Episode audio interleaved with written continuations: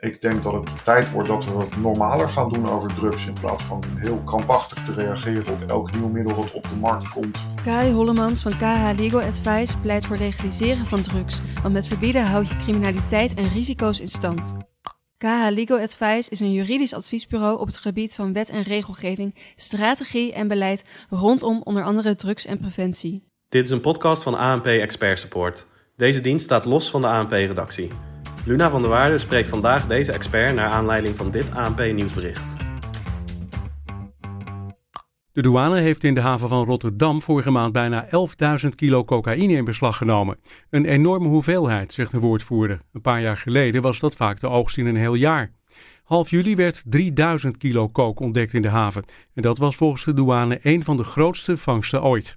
Ik spreek vandaag met Kai Hollemans van KH Legal Advice. Hoe komt het volgens jou dat de hoeveelheid zoveel groter is dan een aantal jaar geleden? Wat, wat ik zie uit de cijfers is dat ze sinds 2018 elk jaar recordvangsten cocaïne hebben. Zowel in Rotterdam als in Antwerpen of andere havens. En ik denk dat het komt omdat er gewoon heel veel cocaïne naar Europa wordt verscheept via, deze route. En als er duizenden kilo's gevangen worden, betekent dat waarschijnlijk dat er tienduizenden kilo's binnenkomen. Want al die recordvangsten hebben geen enkel effect op de straatprijs. Die blijft al jaren heel erg stabiel. Wat ik ook wel zie als commentaar van uh, criminologen is dat recordvangsten ook wel een, een, negatief bijeffect kunnen hebben. Want het kan ook uh, leiden tot nieuwe drugsoorlogen en tot onderlinge strijd, waarbij we dan steeds gewelddadiger uh, bendes krijgen die nog andere manieren gaan verzinnen om de cocaïne toch Europa binnen te brengen. En zelfs uh, de Belgische hoogleraar Tom de Korte zegt: het is niet de drugshandel zelf die de samenleving ondermijnt, maar de aanpak ervan. En dat vind ik eigenlijk wel een hele goede quote. En wat zou er moeten gebeuren om dit getal terug te dringen? Nou, ik denk dat je ervan moet uitgaan dat de drugsmarkt vraag gestuurd is. Hè? Als er niet zoveel vraag was, dan was er ook niet zoveel uh, import van uh, bijvoorbeeld cocaïne. En ik denk dat je het als overheid beter op een andere manier zou kunnen, of zou moeten proberen zelfs. Want al die recordvangsten, als die niet leiden tot een afname van de vraag of zelfs een verhoging van, van de prijs, dan betekent dat dus gewoon dat er nog steeds heel veel illegale kook uh, op Nederland en dus ook Europa binnenkomt. En ik denk dat het beter is om te gaan zoeken naar alternatieven voor uh, deze aanpak, die toch vooral gericht is op criminaliseren en repressie. En wat voor alternatieven zijn dat dan bijvoorbeeld? Nou, een tijdje geleden was er natuurlijk al een, een denktank die uh, voor ecstasy voorstelde dat het misschien verstandiger zou zijn om uh,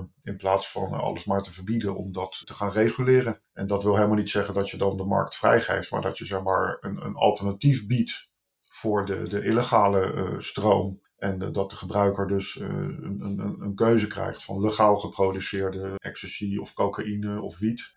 In, in, plaats van dat hij zich verplicht moet wenden tot allerlei criminele organisaties en, en dealers. Begin van de zomer is Peter de Vries natuurlijk doodgeschoten. Hij was voor het legaliseren van drugs. Maar er zijn ook mensen die vinden dat iedereen die wel eens cocaïne gebruikt, mede verantwoordelijk is voor zijn dood. Wat vind jij daarvan? En ja, hoe zou volgens jou het drugsbeleid eruit moeten zien? Nou, Peter R. de Vries is natuurlijk uh, verschrikkelijk. Wat je dus ziet is dat de laatste jaren blijkbaar de criminelen die zich bezighouden met de illegale cocaïnehandel dus steeds uh, zwaarder middelen willen inzetten om hun handel te beschermen. Het zijn echt gewoon misdadigers. Hè? Dat zijn niet voor niks ook zware criminaliteit die erbij verbonden is. En ja, volgens mij komt dat dus een beetje door het beleid van de overheid. Want al die repressie leidt er eigenlijk alleen maar toe dat steeds zwaardere criminelen zich gaan bezighouden met deze hele lucratieve markt. Nee, want er valt heel veel geld te verdienen in een hele korte tijd met de illegale kookhandel. En op het moment, dat was wel wat Peter R. de Vries zei, die zei je, je kunt wel doorproberen te gaan met uh, steeds meer uh, zwaarder straffen en strenger straffen, maar dan krijg je eigenlijk het verkeerde effect, omdat de criminaliteit die je daarmee oproept, die wordt steeds zwaarder en, en, en, en daar heeft hij helaas dan ook de prijs voor betaald. Dat is natuurlijk verschrikkelijk. We weten niet eens of er een relatie is, maar dat verband wordt wel door heel veel mensen gelegd. Ik denk zelf ook dat je het wel in die hoek zou moeten zoeken.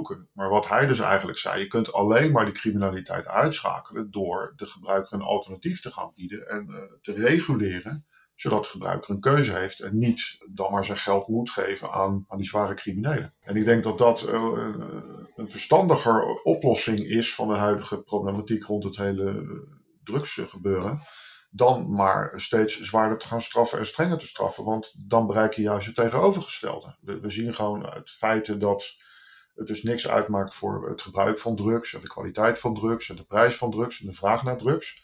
Maar het levert wel steeds zwaardere criminaliteit op, omdat die vraag onverminderd groot blijft. En ik denk dat je dus een alternatief moet gaan in, in de markt gaan zetten. Want het is gewoon uiteindelijk een markt. Waarbij mensen ook uh, cocaïne, als ze dat dan willen gebruiken, of ecstasy of wiet, kun, kunnen krijgen die op een legale manier geproduceerd is. Uh, onder bepaalde strenge voorwaarden. Daar kun je ook allerlei voorwaarden aan stellen. Legaliseren is heel iets anders dan het maar zomaar vrijgeven. Het is juist, uh, dat zien we natuurlijk bij de coffeeshops, dat legaliseren onder strenge voorwaarden heeft heel veel positieve effecten. En ik denk dat, dat je dat voor meerdere drugs eigenlijk gewoon uh, dat beleid zou moeten doen, maar dan ook wel afmaken. Hè. De coffeeshops hebben het grote probleem dat uh, de voordeur wel geregeld is, maar de achterdeur, hè, de zogenaamde toevoer niet. Nou ja, dan zie je dus continu weer de illegale hennepkwekerijen, de, de zwaardere criminaliteit die daarmee gepaard gaat. En ik denk dat als je het goed wil doen, dan zul je het gewoon helemaal moeten organiseren. Nou, Nederland heeft daar heel langzaam, gaan we daar naartoe naar een experiment uh, gereguleerde cannabis-teelt. Maar ja, onder deze regering gaat het waarschijnlijk niet komen. Ik hoop onder de volgende regering wel, want uh, ze zijn al vier jaar bezig over praten over telen, maar inmiddels zit er nog geen plant in de grond. Jij bent expert op het gebied van wet en regelgeving en beleid rondom onder meer drugs. 90% van de georganiseerde misdaad in Nederland is drugsgerelateerd. Wat los je nou precies op als je drugs legaliseert? Want die drugscriminelen zijn niet uit op drugs verkopen, maar op geld. Dus als je het legaliseert, dan zoeken zij denk ik wel weer iets anders op de zwarte markt. Ja, dat is ook een, uh, een, reactie die ik heel veel hoor vanuit de politie en justitie. Ja, natuurlijk, als je als, als criminele een, bepaald verdienmodel, als dat gelegaliseerd wordt en zij kunnen daar geen geld meer verdienen, dan zullen ze op zoek gaan naar andere markten. Ja, dat is nogal evident. Weet je, als drugs worden gelegaliseerd, verwacht ik niet dat de criminelen die zich er nu mee bezighouden in één keer vakkenvullers gaan worden. Natuurlijk niet. Dan gaan ze zich bezighouden met andere criminaliteit. Maar dat vind ik geen argument om dan maar drugs niet te legaliseren dat een staat natuurlijk volledig los van het ander. Ik bedoel, als een crimineel veel geld kan verdienen met drugshandel, zal hij zich daarop richten, want het is illegaal. Maak je dat legaal en haal je zeg maar dit hele verdienmodel onderuit, dan zal een crimineel zich op andere criminele activiteiten gaan richten. Maar ik vermoed wel dat die activiteiten een stuk minder lucratief zullen zijn dan bijvoorbeeld de illegale kookhandel. Weet je, als je van kook van 50 euro 5000 euro kunt maken, wat het gewoon letterlijk het verdienmodel is. Nou, ik ken geen andere criminele activiteiten die zo snel zoveel genereren. Daar moet je toch behoorlijk je best voor doen. Wat er ook nog een beetje het probleem is, is dat heel veel criminele, andere criminele activiteiten worden gefinancierd met het makkelijke, snelle geld wat wordt verdiend met de illegale drugshandel. En als je dat verdienmodel uitschakelt, dan krijgen die mensen het een stuk moeilijker in hun criminele carrière dan als je het allemaal maar uh, zo door blijft gaan. Want ja, uh, dit is echt dweilen met de kraan open op dit moment een druk als ecstasy legaliseren of reguleren, ja, dat is nog wel te doen hier, want het wordt hier in Nederland gemaakt, dus dat gaat wat makkelijker. Maar cocaïne legaliseren wordt wel een lastig obstakel, denk ik, want die druk wordt in Colombia gemaakt op allerlei illegale coca-plantages, waar mensen onder erbarmelijke omstandigheden werken en zelfs gedood worden. Dus daar krijg je als Nederlandse overheid wel lastig zicht op. Waar trek je dan de grens? Ja, ik denk ook niet dat je, dat je in één klap alle drugs zou moeten legaliseren. Je moet dat natuurlijk gedoseerd doen. We zouden inderdaad gewoon cannabis moeten legaliseren. Dus ook de teelt, zeg maar, legaal maken. We hebben natuurlijk de infrastructuur al staan met de coffeeshops. Het is natuurlijk raar dat we al 40 jaar discussie blijven voeren over dat gereguleerde aanvoer en die hele achterdeur. En ecstasy zou een goede tweede zijn om daar eens voorzichtig mee te gaan kijken wat de voordelen zouden zijn van een legale markt ten opzichte van een illegale markt. En die zijn legio, dat heeft die denktank ecstasy-beleid ook wel uh, bewezen en aangetoond via hun wetenschappelijke model. Alleen ja, ik denk wel dat je op een gegeven moment voor cocaïne, ja, misschien moet je daar internationale afspraken over maken, maar uiteindelijk komt er ook koffie uit Colombia. En uh, die mensen werkten vroeger ook onder erbarmelijke omstandigheden. En dat is nu ook wel flink verbeterd. Ik zeg niet dat het meteen allemaal opgelost wordt als je het legaliseert. Ja, Nederland is natuurlijk uh, een klein land. Dus je kunt het niet allemaal als Nederland oplossen. Misschien is het ook niet heel goed om te beginnen met cocaïne. Maar uiteindelijk denk ik wel dat je ook voor dat soort middelen die toch een grote afname hebben. Dat je toch zult moeten gaan kijken naar alternatieven. Want op deze manier doorgaan maakt het eigenlijk alleen maar erger en, en nog veel gevaarlijker voor de samenleving. Ja, je zegt beginnen met cannabis en ecstasy en misschien cocaïne op een later moment. Maar we zitten nu op een punt waarop lachgas zelfs gecriminaliseerd wordt en designerdrugs ook. Dus legaliseren ligt niet echt binnen handbereik. Nee, het is juist een tegenovergestelde situatie waarbij het lijkt alsof uh, Nederland helemaal niet meer weet wat de voordelen zijn van 40 jaar gedoogbeleid. En omdat het allemaal zo evident is geworden. Ik noem dat zelf de wet van de remmende voorsprong of zelfs de wiet van de remmende voorsprong. Kijk, wij zijn een soort koploper geweest in het, in het gedoogbeleid. En we hebben echt wel aangetoond in de jaren 80 en de jaren 90 dat het ook heel goed werkte, hè, de scheiding der markten. Alleen we zitten nu op een, op een situatie waarbij gewoon heel veel te gebruiken.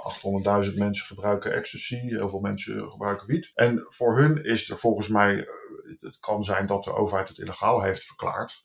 Maar zij komen heel makkelijk aan hun, aan hun spullen, want er is gewoon uh, veel aanbod. En ja, zoals aangegeven, zij willen dat nu eenmaal, eh, als je naar een festival gaat en er zijn mensen die een pilletje willen, dan kunnen ze dat morgen krijgen. Je hebt dus sneller cocaïne in de meeste Europese steden dan een pizza. En ja, dan kan je als overheid wel denken dat verbieden van dat soort nieuwe middelen zoals lachgas en zelfs designerdrugs, dat dat een, een oplossing is. Maar als je gewoon kijkt naar de huidige situatie, is dat geen oplossing. Je laat eigenlijk gewoon mensen aan hun lot over en volgens mij maak je het alleen maar erger. We hebben in het Verenigd Koninkrijk gezien waar ze designerdrugs een paar jaar geleden hebben verboden. Daar blijkt gewoon uit onderzoek dat er door dat verbod gewoon meer mensen zijn gestorven aan, aan overdoses en slechte middelen. En ja, dat heeft natuurlijk ook mee te maken dat iemand die het op een legale manier verkoopt, die kun je nog aanspreken op zijn kwaliteit of op zijn herkomst. Of misschien kun je daar wel regels stellen, zoals een leeftijdsgrens of dat soort zaken. Maar als je het verbiedt, dan gooi je het automatisch dus eigenlijk op de zwarte markt. En volgens mij uh, hebben illegale dealers geen klantenservice. Dus ja,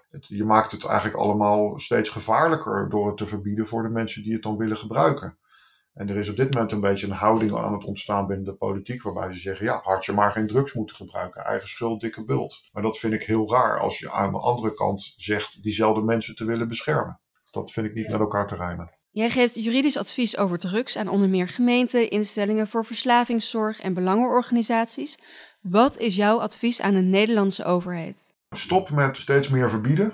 Dit is gewoon een heilloze weg. Je zou moeten nadenken over radicaal andere alternatieven, zoals uh, het legaliseren van bepaalde middelen. En ga vooral niet nog veel meer middelen verbieden, want zeg maar, met al die designerdrugs, die worden straks in een hele groepen drugs worden verboden. Nou ja, zelfs het RIVM heeft gezegd dat dat heel onverstandig is. En dat past ook helemaal niet binnen het kader van de opiumwet. Want in dat kader worden eigenlijk alleen maar middelen verboden waarvan is aangetoond dat ze schadelijk zijn voor de gezondheid en voor de samenleving. En uit voorzorg allerlei middelen verbieden waarvan je niet eens weet wat voor effect ze hebben en wat ze doen. Dat lijkt mij juist de verkeerde route. Ik denk dat het tijd wordt dat we wat normaler gaan doen over drugs in plaats van heel krampachtig te reageren op elk nieuw middel wat op de markt komt en een risico in zich heeft, ja, die risico's die kun je niet wegnemen door het te verbieden. Dan maak je eigenlijk de risico's alleen maar groter. Maar die risico's die kun je wel beperken door goede voorlichting te geven. En uh, goede kwaliteitscontroles te doen. En eisen te stellen aan de verkoop.